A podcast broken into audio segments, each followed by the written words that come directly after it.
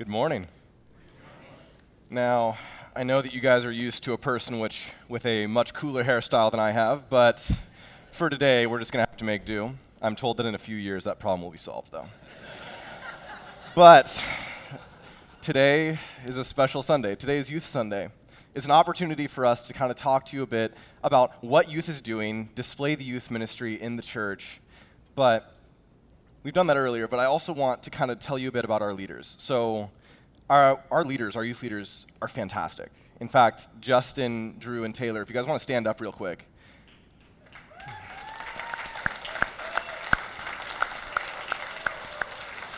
And the reason that I'm having them stand up is I want you to look around, I want you to see who they are, because I want you to know hey, these are the leaders that are taking care of my students when they come to youth group on Wednesdays and Sundays, when they're going to events. And I want you to be able to see the way that they function in church. And you'll notice that they've got their hands in a whole lot more than just youth ministry. These are faithful people. They know the gospel, they believe it, and they can share it. And each of them is an example that I think that the junior highers and high schoolers should emulate. So you guys can sit down, but that's who the leaders are. And also, those things, knowing the gospel, believing the gospel, being able to share it, and being an example for the young people, those are the criteria for youth leaders. So if you're someone and you're like, hey, I know the gospel, I believe the gospel, and there are things in my life that I think young people can emulate, shoot me an email. If you think that youth is a place that you might want to serve, let's talk about it. But as I do youth, one of the things that I think about frequently is what is my goal? What is it that I'm trying to accomplish with the students that are entrusted to me? What is it that me and the leaders want to do? And I think a lot, actually, about Daniel chapter 3, which is our passage for today, and I didn't pick it, but it's so fitting, and I'm so glad that this is what was given to me because my goal in youth ministry is to help produce a generation like Daniel, Shadrach, Meshach, and Abednego. And Daniel 1 through 3 is an area that I think about frequently. But before we can talk about Daniel 3, we need to start with Daniel chapter 1, because chapter 3 doesn't start in chapter 3, it starts in chapter 1. So I'm going to give you a brief synopsis of what's happened up to this point before we dive in to specifically the story of Shadrach, Meshach, and Abednego. And basically, in the very beginning of Daniel 1, there's a king reigning in Judah, and his name is Jehoiakim. And he's the son of Josiah, and he's an evil, wicked king. And early in his reign, about three years in, King Nebuchadnezzar comes and he subjugates Judah. And at this time, he takes a bunch of the children of the officials of Judah and he carries them off to Babylon. And at this point, this is when Daniel and his friends are carried off. And at this time, they're about 11 to 15 years old. They're junior high aged. And that's important because he carries them off. About seven years later, at the end of king, the reign of King Jehoiakim, King Jehoiachin becomes king after Jehoiakim dies, and Nebuchadnezzar comes and he sieges Jerusalem. And Jehoiachin surrenders, and at this point, Nebuchadnezzar carries off 10,000 more of the Judeans, and he, you know, he instates King Zedekiah, another son of Josiah. And then 11 years after that, Zedekiah rebels. Nebuchadnezzar conquers Judah again, he kills all of Zedekiah's kids in front of him, gouges out Zedekiah's eyes, and carries off thousands more from Judah, destroys the walls, burns down the temple, burns down the city. And Daniel and his friends are the first group in these groups of exiles. And they're carried off to Babylon in order to be merged and formed into Babylonian governors. They're being raised to be officials. So in junior high, they're brought into Babylon. They change their names. They take away their Jewish, their Jewish names. They give them Babylonian names. They've taken them from their families, their country, and they're trying to strip them of their ethnic identity. They don't want Jews, they want Babylonians. And then for three years, they educate Shadrach, Meshach, Abednego, and Daniel in the ways of the Chaldeans. And during this time, this is when Daniel chapter 1 happens, where Daniel and his friends they recognize that they can't eat the food that the Babylonians want to feed them.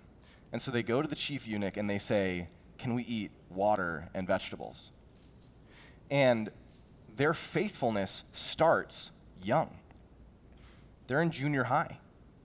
And already, separated from their family, separated from their support structures, their relationship with God is their own. They knew the Bible well enough to know that for one reason or another, they couldn't eat the food, and they had the fortitude required to speak to the chief eunuch. Their faith was already their own.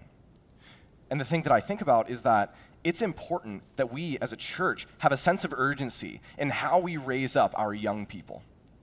Because sometimes there can be this temptation to think, oh, you're too young to be able to understand this or handle this.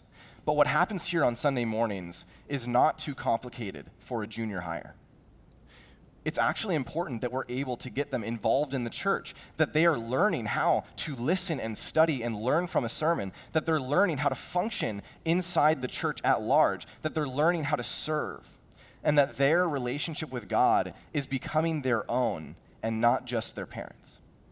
And that's a role that all of us play not just the people working in Sunday school, not just the people working in youth ministry. That's something that should matter to each of us because we're sending our students and our children into the world at large, and we need them to be powerful forces for Christ. And that's what we're talking about today. We're talking about what are the ingredients for a powerful testimony.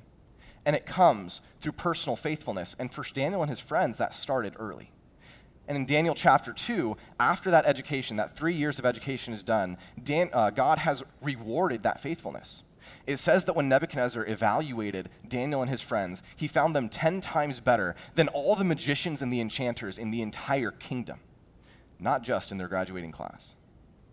And at that point, Daniel 2 happens where Nebuchadnezzar has a dream that none of his wise men can interpret, and Daniel interprets it. And as a result, Daniel is promoted to the king's court and at Daniel's request, Shadrach, Meshach, and Abednego are put over provinces of Babylon.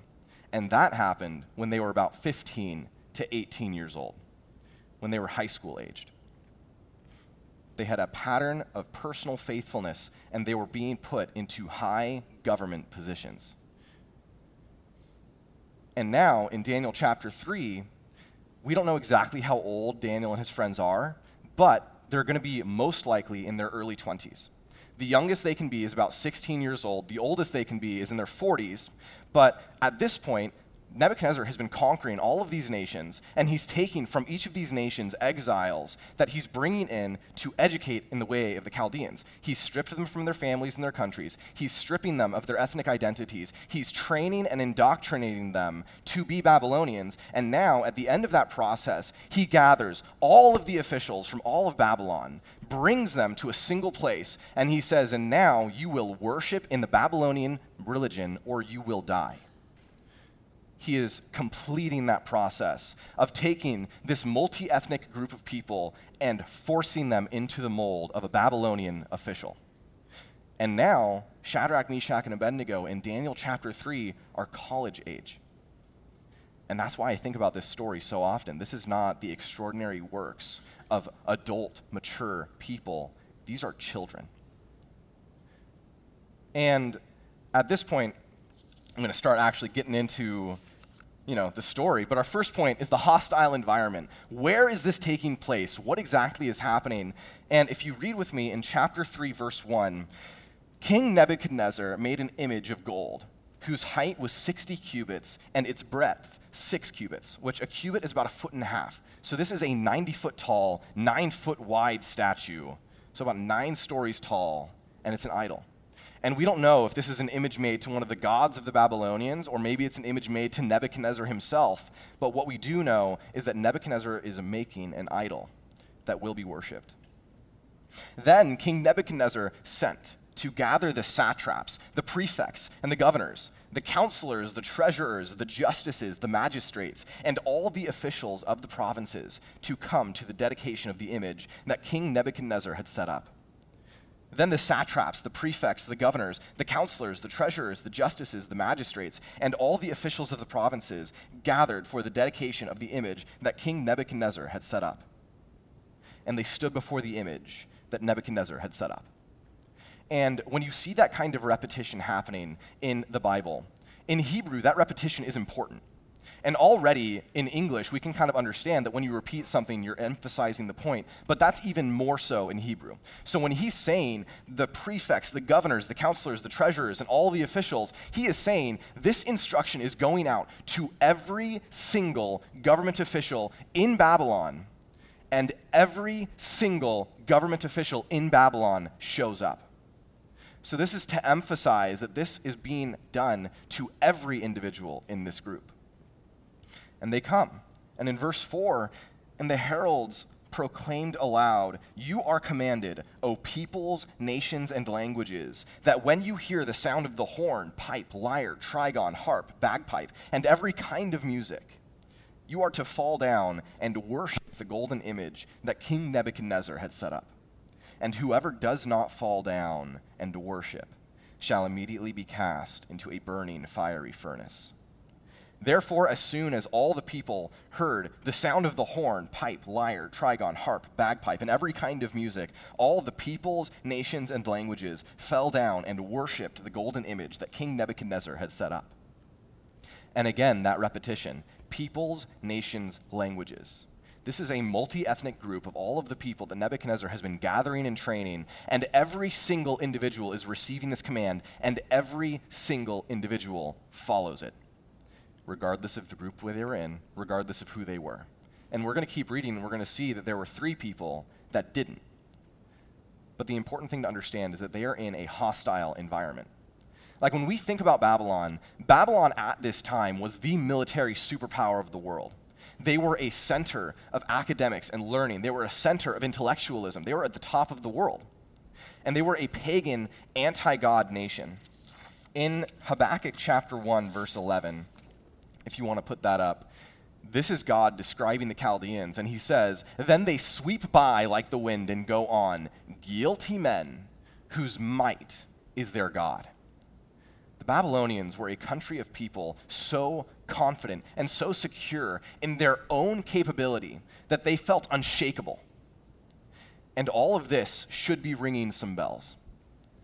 Because all of this is describing the country that we are in right now. We are in the military superpower of the world. We are in a center of academics and learning, and we think ourselves so high and wise, and we have so much confidence in our own security that we almost worship it. And we are in an extremely anti God nation that is only becoming more so. And the difference between us and Shadrach, Meshach, and Abednego is that we are not yet in a position where we have physical harm being threatened if we be faithful, but they did. And one thing that can be kind of a trap is that we look back on older cultures and we think, oh, we've progressed so far since then. You know, their academics and their scholars, they didn't know anything about the truth. They didn't care about God. They had no moral fiber. But in our modern day, it's different. Our academics now, those are people who know and care about the truth. And if you want to go to the next slide, you'll see that God says that we're wrong when we think that. Because this is God, through Paul, describing non Christians. And it says, For the wrath of God is revealed from heaven against all ungodliness and unrighteousness of men who by their unrighteousness suppress the truth. For what can be known about God is plain to them because God has shown it to them. For although they knew God, they did not honor him as God or give thanks to him, but they became futile in their thinking, and their foolish hearts were darkened.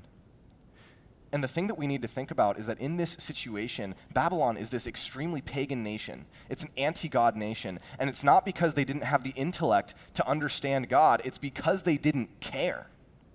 And when we look around at all of the smart non Christians that exist in our culture, in our universities, in our schools, and anywhere, what we need to understand is that the fundamental characteristic that they express is that they suppress the truth. That they don't care about God, that they're trying to find any way to explain the universe without God, and that they are going to be indoctrinating and training our students, our children, and everyone else to do the same. But there's something else that is extremely important to think about with Daniel and his friends. It says that every nation, people, and language bowed down and worshiped. Shadrach, Meshach, and Abednego were not the only Jews. They were carried off in a group. And it's not just pressure and opposition that comes from the people who claim to be non Christians. There are people who will raise their hand and say, I am a Christian, I believe the Bible, and then proceed to live and teach everything that God hates.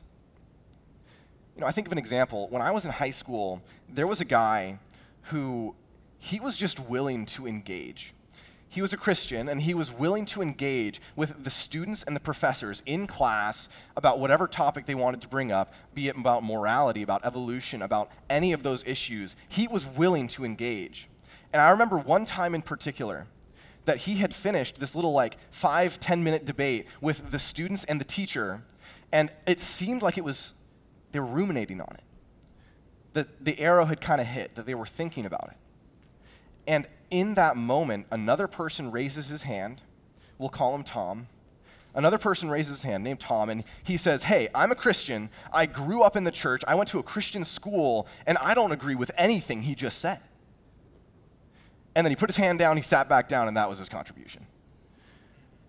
And all of a sudden, all of the people who had been thinking about and challenged by the thing that this person had said now had an excuse to just ignore it.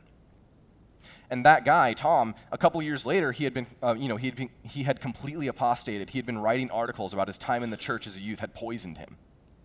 But it was clear even years earlier that he wasn't a Christian. And there are times where, you know, Justin Worth and I, we talk all the time. There are people that it seems like the only reason that they're there is for Satan to use them to muddy the waters to confuse the Christians and the non Christians that are in the room with them. It's not that there's a real commitment to what the Bible says, but they still carry the name. And one of the issues is it's not always just people that aren't Christians and claim to be.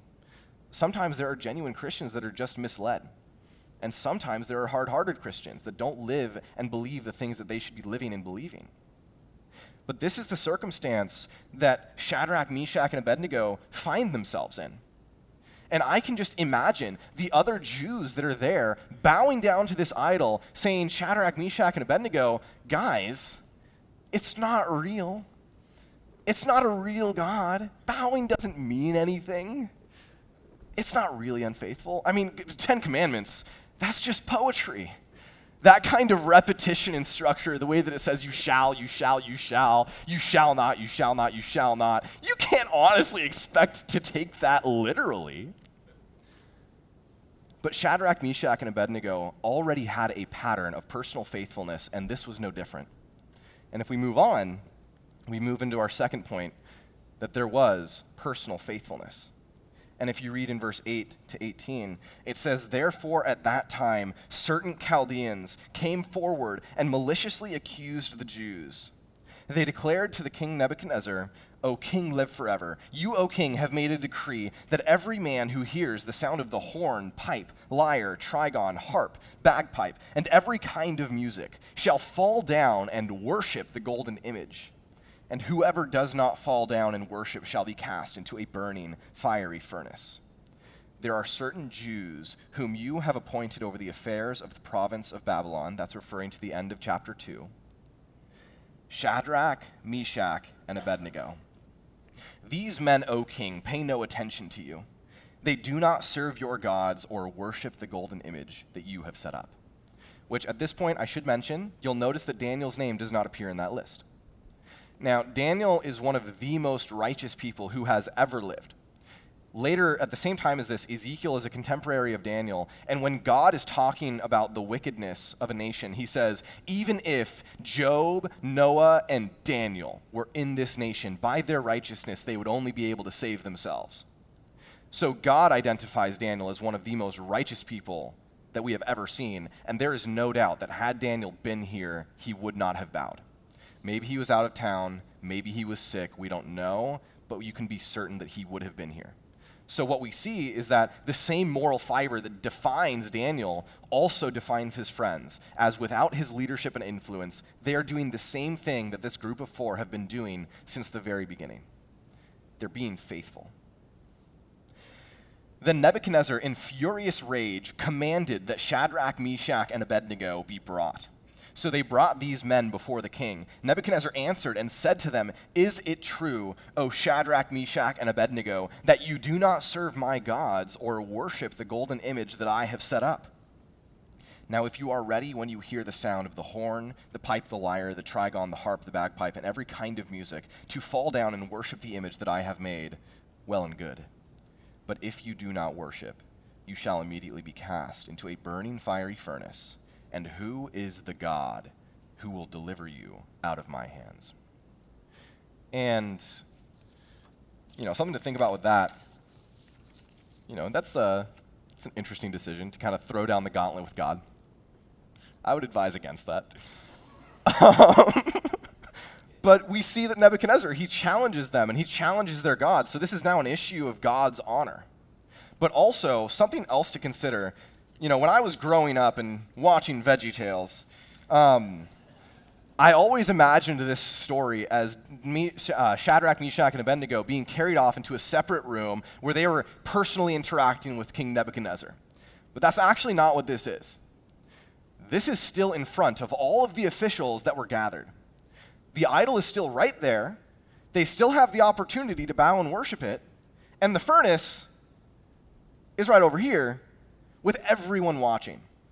And if you've ever been in a situation where you were in a classroom and the teacher like calls you out specifically, how your face goes red and you're not nervous about the teacher, but you're nervous about all of your friends watching you, uh, imagine that times a 100.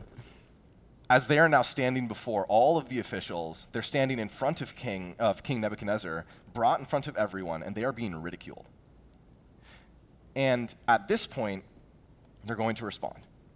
And I want to remind you at the end of chapter 1, it says that Nebuchadnezzar had found Daniel and his friends to be 10 times better than all the magicians and enchanters that were in the entire kingdom.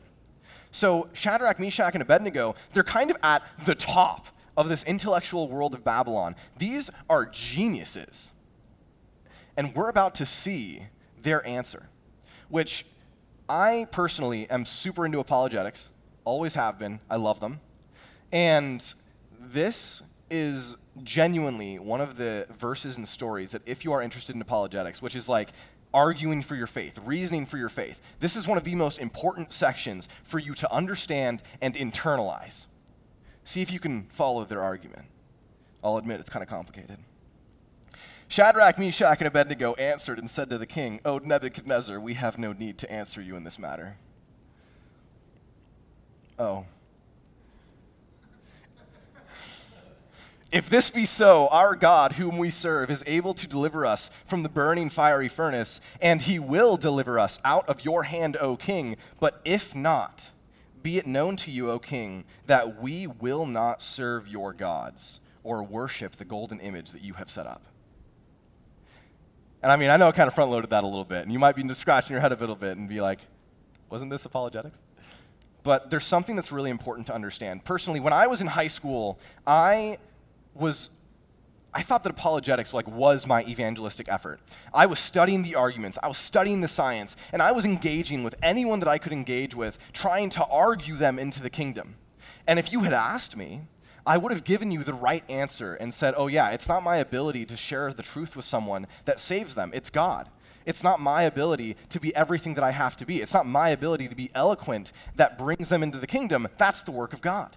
And I would have said that but my life sure didn't indicate that. And every time I walked away from a conversation where I didn't, you know, convince the other person, I always thought, man, if only I had just said it in a better way. But there was a specific circumstance that completely shattered that view for me. I was in a college public speaking class, and we were giving persuasive speeches. And the same guy, actually, that I talked about earlier, who was, you know, engaging with students and professors, he gave a speech on abortion and he was taking the pro-life position and it was like an 8-minute speech and then there was a Q&A afterward. And for most of the people in the class that Q&A was like 30 seconds to a minute, but for this home slice it was 20. So like 8 minutes of speech and then all of a sudden everyone in the class was 100% down to hop on this. And he was debating the entire class with about 7 people in particular and one person at the head of that 7. And at the end of that 20 minutes, that head, the person who had been engaging with him most directly, said something that rocked my world. She said, You know, man, I'm listening to your arguments, and everything that you've said makes sense. Everything that you've said follows. I mean, honestly, I think logically, you have demonstrated that yes, life begins at conception, and you have actually dealt with every question that I've given you. And I'm thinking to myself, oh, so this is what good apologetics looks like. That person just argued someone to the right point of view. And then she finished her sentence. And she said, But I still can't accept it. And even after having been brought to her wits' end, she was not willing to accept the things that she were, was able to recognize were true. And brought right back to Romans 1, they suppress the truth. It's not that they don't know it, it's that they don't care.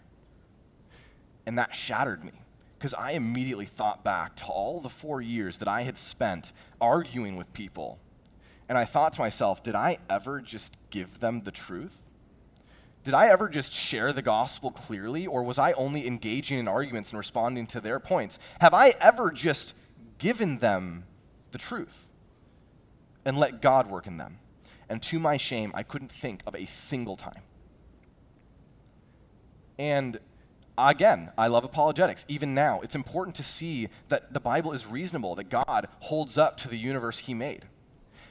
But at the heart of that has to be an understanding that it is God that influences the change in people, that it is God who converts people, that it is God who gives someone clarity. And no matter how well we speak, no matter how well we teach, no matter how well we argue, that is nothing if God is not in it. And that needs to guide and be at the heart of our evangelistic efforts. But again, just re-emphasizing, this is not the first time that Shadrach, Meshach, and Abednego are being faithful. You know, if you want to pull up Luke 16:10, it says, "One who is faithful in very little is also faithful in much, and one who is dishonest in very little is also dishonest in much." And this is Jesus after he's just shared a parable of a manager who was squandering his master's money and his master was away. And then his master catches wind of it and he says, Dude, what are you doing? I'm going to remove you from your office. You've been squandering my wealth. And the manager, in response, doesn't clean up his act. He doesn't say, Oh my goodness, I'm sorry, I'll be on it this time he goes to each of that man's debtors and thinks, well, if I'm getting fired, at least maybe I'll find someone to live with. And he just gives away the master's money, trying to earn their favor. And the thing to think about is that that guy, when he had no accountability, when he had ease, he was unfaithful. And as soon as he was put in a difficult situation where the heat was turned up, he was just more unfaithful. And this is Jesus' commentary on that. Just like that man was unfaithful in little, he was unfaithful in much. What else would you expect? And in our lives, we can run into kind of two issues where we look at stories like this. Issue one is we can look at Shadrach, Meshach, and Abednego as stained glass saints, thinking, man, I could never be like that. That's beyond me. And that's, that's not the angle we should take. They're just men, they're just boys. But another issue that we can run into is we can look at this situation and we can think, oh, yeah, I'd be faithful. I, would yeah, threaten to throw me in the furnace? Let's go. I would 100% do exactly what I'm supposed to do. And when I'm evaluating my own life and my own heart and I look at these stories, it's like, okay, what do I do when the doors are closed, there's no accountability, and no one knows? What do I do in the small things? When there is a price to be paid and it's a small price, am I willing to pay that small price? When there's no price to be paid, am I still motivated by what God wants me to do? Am I still motivated by personal faithfulness? And if the answer is no, I have no reason to expect that in a much more, much more dire circumstance, that I would be faithful there. Daniel, Shadrach, Meshach, and Abednego, they were faithful in every area of their life. God was the audience member that they cared about. And when all of a sudden someone happened to be watching, they were faithful there too. And when all of a sudden there was a high price to pay, they were faithful there too. And something that we can kind of lose sight of is just that when we want a powerful testimony, when we want to be effective, when we want to be everything that we're supposed to be, that doesn't start in a strategy meeting that starts in the privacy of a prayer closet where only God knows what you're doing. And that's where Daniel and his friends started. And so we have personal faithfulness. But when you're in a hostile environment and you're being personally faithful, there is a result, and that result is a powerful witness. Because now we see the response of King Nebuchadnezzar. In verse 19, then Nebuchadnezzar was filled with fury, and the expression of his face was changed. Which, if you think about the fact that this is again in front of all of the government officials, uh, King Nebuchadnezzar just got back talk from these hodunk Jews. I'm not too confident he's happy about that. and I mean, seems like Daniel in verse 19 would agree. and the expression of his face was changed against Shadrach, Meshach, and Abednego. He ordered the furnace heated seven times more than it was usually heated, and he ordered some of the mighty men of his army to bind Shadrach, Meshach, and Abednego and to cast them into the burning fiery furnace. These men were bound in their cloaks, their tunics, their hats, and their other garments, and they were thrown in to the burning fiery furnace. Which, think about this the urgency of the order. These are government officials, these are high government officials. Those would have been some nice clothes. And usually, if you're about to kill someone, you'll loot the body. They didn't even strip Shadrach, Meshach, and Abednego. They just didn't care. They just wanted them in. There is urgency, there is fury, there is anger, and they are thrown into the furnace. And in verse 22, because the king's order was urgent and the furnace overheated, the flame of the fire killed those men who took up Shadrach, Meshach, and Abednego. Which I kind of want to pause on that. Because when I read that verse, it makes my heart heavy. Because there's a narrative reason that that's included. You know, the, Daniel is clarifying, like, this isn't some small flame that they're getting thrown into and that maybe they could have naturally survived. This is a flame that is so hot that even being around it killed the people that threw them in, and they're in the heart of it. So the reason this verse is included is to clarify that a miracle is happening. But those men that died were real men. Those were actual people. And I think about the fact, you know, a lot of times when I'm in youth, I, I ask my students, hey, what should this person have done? What should their response have been? And in this case, these strong men, these soldiers, their response should have been to say no. When they were ordered to throw these three men in, they should have said no. And they probably would have been killed for it, but they died anyway. And could you imagine being those men and seconds after throwing three of God's faithful servants into a furnace, standing before that God yourself? That's horrifying. Because Shadrach, Meshach, and Abednego were thrown into a furnace that day, but they were not the ones who were burned. And I just think about the fact that God doesn't have a different standard for Christians and non Christians. These men who threw Shadrach, Meshach, and Abednego into the furnace were just as beholden to God as Shadrach, Meshach, and Abednego themselves.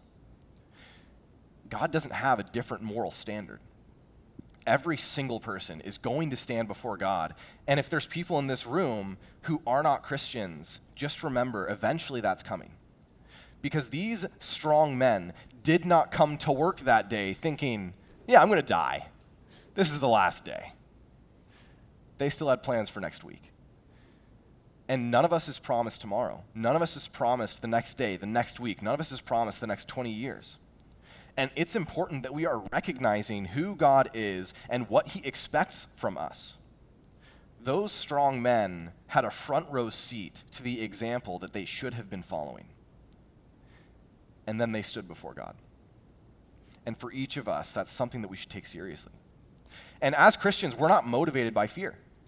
You know, a lot of times people say, oh, you mean your God? He, uh, he tells you to do the right thing, and if you don't do it, he just burns you alive. That doesn't sound like a loving God.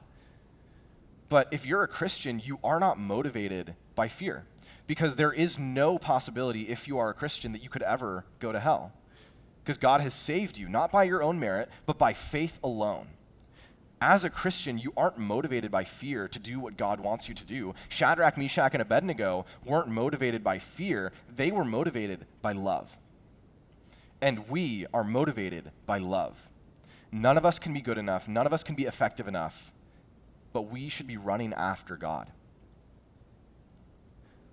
Let me f- refine my place. That was longer than it was supposed to be, but hey, that's for free. And these three men, Shadrach, Meshach, and Abednego, fell bound into the burning fiery furnace. And then King Nebuchadnezzar was astonished, and he rose up in haste, and he declared to his counselors, declared, declared to his counselors, Did we not cast three men bound into the fire?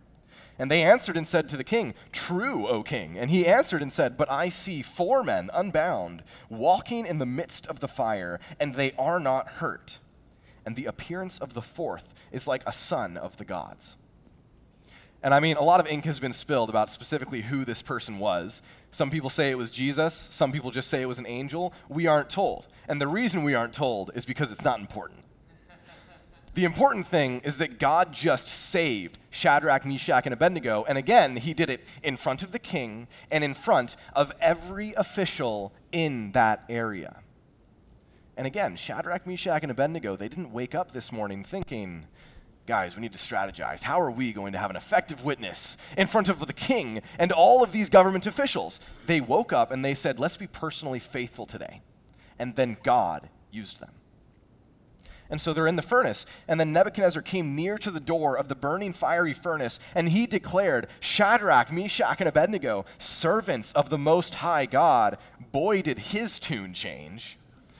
Who is the God who can deliver you from my hands? Oh, the Most High God. How about that? Come out here and come here. Then Shadrach, Meshach, and Abednego came out from the fire, and the satraps, the prefects, the governors, and the king's counselors gathered together and saw that the fire had not any power over the bodies of those men. The hair of their heads was not singed, their cloaks were not harmed, and no smell of fire had come upon them. Nebuchadnezzar answered and said, Blessed be the God of Shadrach, Meshach, and Abednego, who has sent his angel and delivered his servants, who trusted in him and set aside the king's command and yielded up their bodies rather than serve and worship any God except their own God. Therefore, I make a decree. Any people, nation, or language, notice the repetition again that speaks anything against the God of Shadrach, Meshach, and Abednego shall be torn limb from limb, and their house laid in ruins. For there is no other God who is able to rescue in this way. And then the king promoted Shadrach, Meshach, and Abednego in the province of Babylon. And if you want to pull up the next verse, this is out of 1 Corinthians, but something to think about this is Paul talking about his ministry and about the ministry of other great men. And he says, I planted, Apollos watered, but God gave the growth. So neither he who plants nor he who waters is anything, but only God who gives the growth. And something to think about with this is that it is not in our own strength that we have powerful, effective lives and ministries. It is not by our own strength that we are effective parents. It is not by our own strength that we are effective ministers. It is not by our own strength that we are effective evangelists. It's by God's. And I talk to my dad a lot about youth, about the things that I'm concerned about, the things that are going well, the plans that I have, the things that I wish I could do better. And he gives me the same advice almost every time. He says, John, make sure that there's nothing happening in your personal life that would cause God to be against your ministry. Be faithful, be righteous, be faithful to God in your own personal life, and then pray. Ask God to help you because you might do your work, you might teach, you might prepare, you might do any number of things, but it is not you that is effective in your ministry.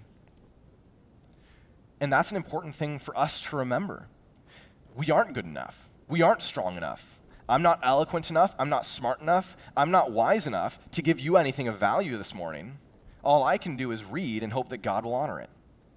And the thing that I think about is the absolute greatest sermon ever taught, if it is taught to a brick wall, is useless. And it's God who goes into the hearts of everyone who's listening, and it's God who causes anything to be helpful or effective.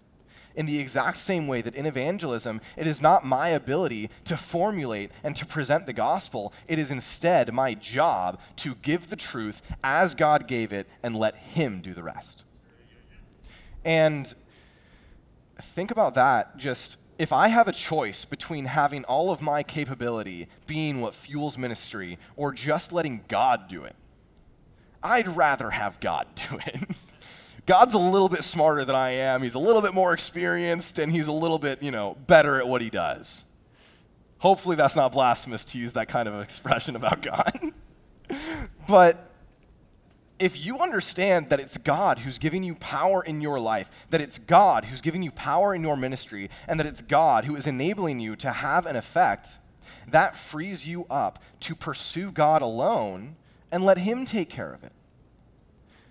And it doesn't mean that we don't work. It doesn't mean that we aren't strategizing. It doesn't mean that we aren't learning. It doesn't mean that we're not putting effort in. I didn't just wake up this morning and wing it but it's an understanding that it's not our own capability, it's God's. And something that I want to conclude with. A lot of times people read this story and they think that the happy ending is that Shadrach, Meshach, and Abednego were saved from the furnace. That was not the happy ending. The happy ending was that God glorified his own name in front of all of those officials and in front of that entire country and he used Shadrach, Meshach, and Abednego to do it. This story would have been a happy ending if Shadrach, Meshach, and Abednego had died. God still would have used it. And something that I want to leave you with this is the exact same story as the story of Stephen in the book of Acts. And Stephen was a man who was personally faithful. He was not primarily a teacher, he was appointed as a deacon. He was a man who was primarily responsible to wait tables and to serve the needs of the people in the church. And when he was put in a situation where he was around a bunch of Jews and he had the opportunity to share the gospel, he just did. He was faithful in that circumstance, just like all the others. And at the end of that time, Stephen was stoned to death. He was killed. And God used that to start persecution in the church. And at first, that seems like, oh, goodness gracious, that's not a happy ending. But that persecution, it dispersed the church out of Jerusalem into the countries around it, and that was the beginning of the international spread of the gospel. And God took a person who was personally faithful, like Stephen, who possibly died thinking that what he did didn't matter. And he used that to begin the spread of his gospel to the entire world. And Stephen didn't realize it, but there was a man in that crowd holding coats. A man breathing threats and murder against the church. A man in hearty approval of Stephen's death, whose eyewitness account would eventually be written down. And the words of Stephen on that day a humble deacon, serving God in all the ways that we didn't see, have been recorded and used for the encouragement of people for thousands of years. And that is the same story as the story in Daniel. Because when you are in a hostile environment and you are personally faithful, God will use you. God will give you power, and God will reward that work. And it might not be in exactly the way that you might prefer it to be, but that is what God honors because that's what God cares about. So, with that, let's, let's bow our heads, we'll pray it out, we'll have some music up here. Lord, thank you that none of us have to trust in our own ability. Thank you that none of us is strong enough to think that we are accomplishing the work of the kingdom on our own. None of us is strong enough to accomplish what we need to accomplish in our families, to accomplish what we need to accomplish in our churches, to accomplish what we need to accomplish in our cultures and in our communities. But Lord, you are powerful enough. Lord, I pray that you would help us to recognize that you are a far more capable minister and a far more capable entity than any of us could ever be, and that we have access to the very power of God that lives within us through your Spirit, that we can pursue after your righteousness and be faithful in the things that no one sees, and then trust you to give strength to everything else. I pray that you would help us as a congregation to not only be like Shadrach, Meshach, and Abednego ourselves, but to help raise up a generation after us who will be faithful as they go into a hostile culture that will only continue to be more hostile. Lord, I pray these things in the name of our King Jesus Christ. Amen.